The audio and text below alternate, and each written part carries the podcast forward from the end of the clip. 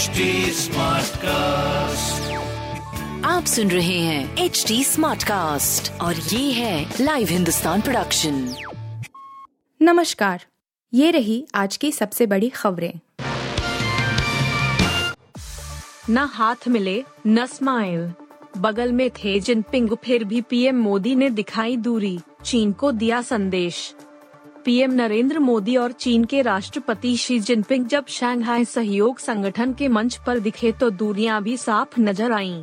दोनों नेताओं न तो हाथ मिलाया और न ही चेहरे पर कोई मुस्कान थी उज्बेकिस्तान के समरकंद में आयोजित समिट में पीएम नरेंद्र मोदी चीन के राष्ट्रपति से उचित दूरी बनाते हुए दिखे गलवान घाटी में भारत और चीन के सैनिकों के बीच 2020 में हुई झड़प के बाद यह पहला मौका था, जब दोनों नेता एक मंच पर आमने सामने थे। लेकिन यह नजदीकी भी दिलों की दूरियाँ शायद नहीं मिटा पाई और दोनों नेता औपचारिक मुलाकात से भी बचते दिखे।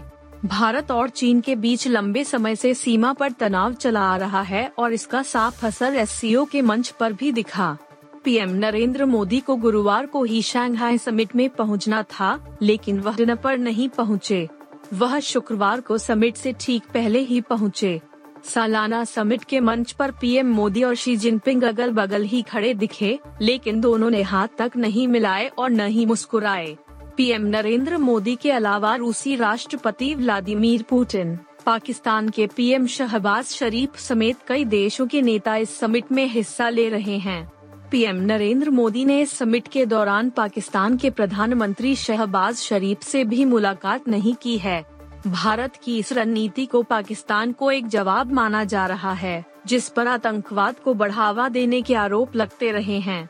पाकिस्तान ने हाल ही में भारत से कारोबारी संबंधों को बहाल करने के संकेत दिए थे, लेकिन भारत की ओर से इस पर कोई सकारात्मक जवाब नहीं दिया गया था। चीतों के भारत आने से पहले नया पेच ज़मीन वापसी के लिए कोर्ट पहुँचा पालपुर राजघराना।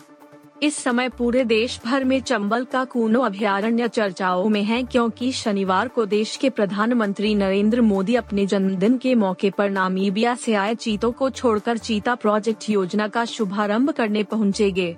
लेकिन उससे पहले 75 साल बाद भारत में चीतों की वापसी में एक नया पेच आ गया है। श्योपुर में पालपुर राजघराने की ओर से श्योपुर ज़िले के विजयपुर अतिरिक्त सत्र न्यायालय में ग्वालियर हाई कोर्ट के आदेश की अवमानना संबंधी याचिका दायर की गई है, जिसमें पालपुर राजघराने ने कूनो नेशनल पार्क के अंदर प्रशासन द्वारा अधिग्रहित राज परिवार के किले और ज़मीन पर कब्जा वापस करने की मांग की है।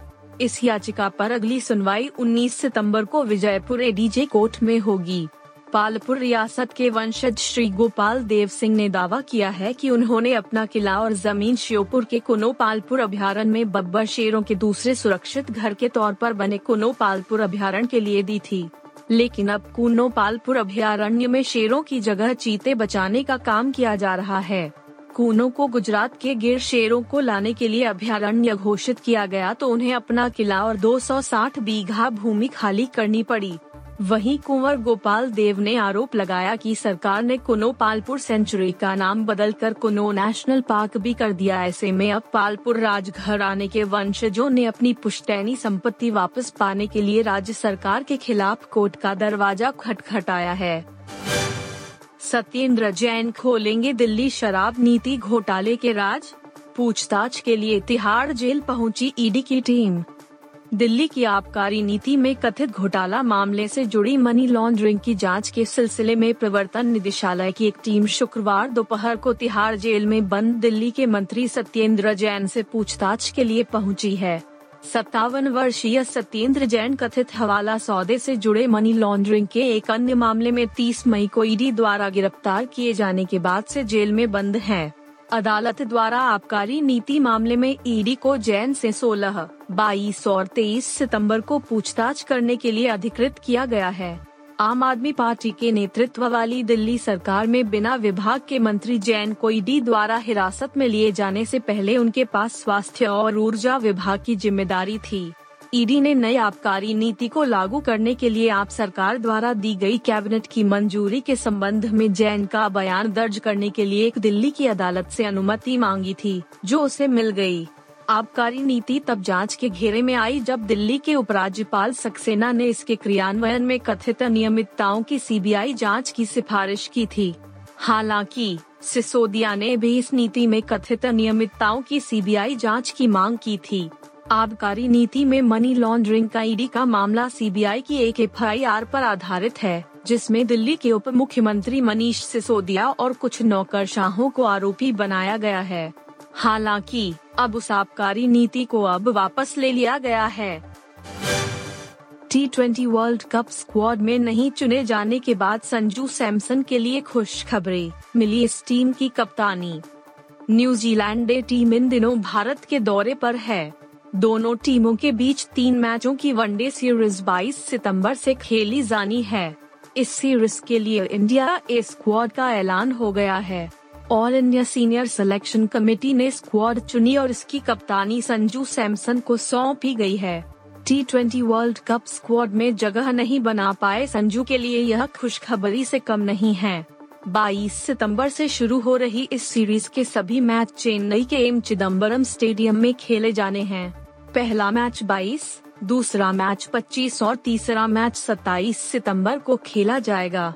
इंडिया ए में पृथ्वी शॉ ऋतुराज गायकवाड़ कुलदीप यादव नवदीप सैनी उमरान मलिक शार्दुल ठाकुर और संजू सैमसन जैसे बड़े नाम शामिल हैं।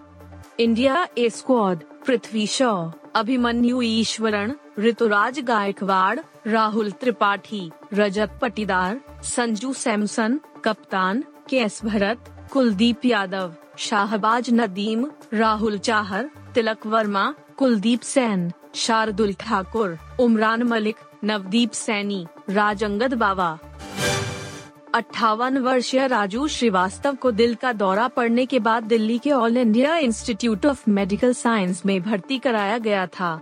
अस्पताल में भर्ती हुए उन्हें एक महीने से ज़्यादा का वक्त हो गया है। इस दौरान करीबियों से लेकर प्रशंसक तक सभी उनके ठीक होने की दुआएँ कर रहे हैं। राजू श्रीवास्तव के भाई दीपू श्रीवास्तव ने शुक्रवार को उनकी हेल्थ अपडेट दी और बताया कि कमेडियन की तबीयत कैसी है। राजू श्रीवास्तव अभी भी वेंटिलेटर पर हैं और धीरे धीरे ठीक हो रहे हैं। राजू श्रीवास्तव का परिवार एम्स में ही उनका इलाज जारी रखना चाहता है, जहाँ उन्हें 10 अगस्त को भर्ती कराया गया था उसी दिन उनकी एनजियोप्लास्टी हुई थी दीपू श्रीवास्तव ने बताया, उनके बड़े भाई ठीक हो रहे हैं, लेकिन वो अभी भी बेहोश हैं। समाचार एजेंसी पीटीआई से दीपू श्रीवास्तव ने कहा, वह धीरे धीरे रिकवरी कर रहे हैं जल्दी ही ठीक हो जाएगी वेंटिलेटर पर हैं और वह स्थिर हैं। वह अभी भी बेहोश हैं। 35 दिन हो गए हैं। डॉक्टर कह रहे हैं कि वह अपना बेस्ट दे रहे हैं। हमें आप सभी की प्रार्थनाओं की आवश्यकता है। जब दीपू श्रीवास्तव से पूछा गया कि क्या परिवार कमेडियन को मुंबई में शिफ्ट करने पर विचार कर रहा है तो उन्होंने कहा कि नहीं, अभी इस कोई प्लान नहीं है। वह कहते हैं, उनका इलाज एम्स में ही किया जाएगा और ठीक होने के बाद हम उन्हें घर ले जाएँगे। हमें डॉक्टरों पर भरोसा है। आप सुन रहे थे हिंदुस्तान का डेली न्यूज़ रैप, जो एच टी स्मार्ट कास्ट की एक बीटा संस्करण का हिस्सा है। आप हमें फेसबुक, ट्विटर और इंस्टाग्राम पे एट एच टी या podcasts@hindustantimes.com पर ईमेल के द्वारा सुझाव दे सकते हैं। आप सुन रहे हैं एच डी स्मार्ट कास्ट और ये था live Hindustan production H Smartcast